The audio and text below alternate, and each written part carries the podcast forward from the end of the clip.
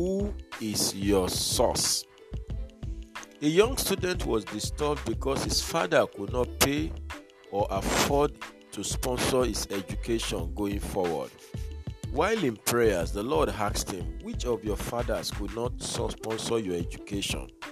It was then that it dawned on him that God is his father and he will take care of him. This is Destiny Capsules Devotional with Demola Awoyede.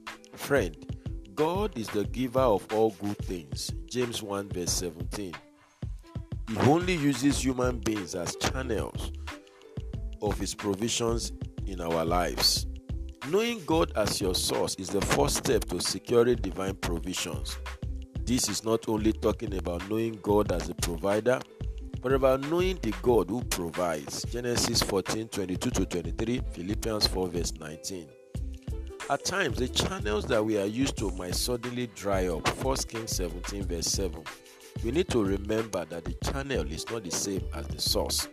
The channels may dry up or change, but God is inexhaustible and remains the same. Hebrews 13 verse 8. Our focus must not be on the changing channels but on the constant source who is God. Be careful what you put your trust in. God might take it away. God does not want to share his glory with any man or thing. Deuteronomy 8 11 to 18. Isaiah 42 verse 8. Sometimes, as humans, we love to have something or someone that we can always bank on. Some of these are legitimate people, places, or things. A wife may depend on the husband, an employee may depend on the monthly salary, and a student may depend on the parent or an uncle overseas. We must learn to enjoy a channel while it lasts without putting our entire trust or weight on it. God is the only one who is worthy of our trust. He is the one who determines what channels he will use per time. While we appreciate the channel, we must not worship it. As we look to the hills for help, we should always remember that our ultimate help comes from the Lord. Psalm 121, verse 1 to 2.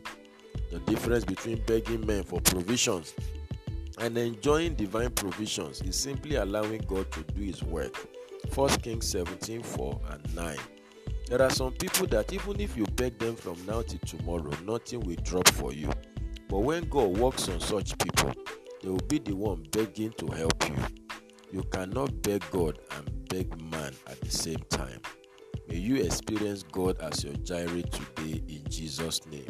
Genesis 22 13 to 14. I pray for you today that you will learn to focus your attention on God and may you receive God as your source as you enjoy His provision today and beyond. And may you fulfill your God given destiny. This is a blessed day for you. Go and win with Jesus. You will succeed. And bye for now.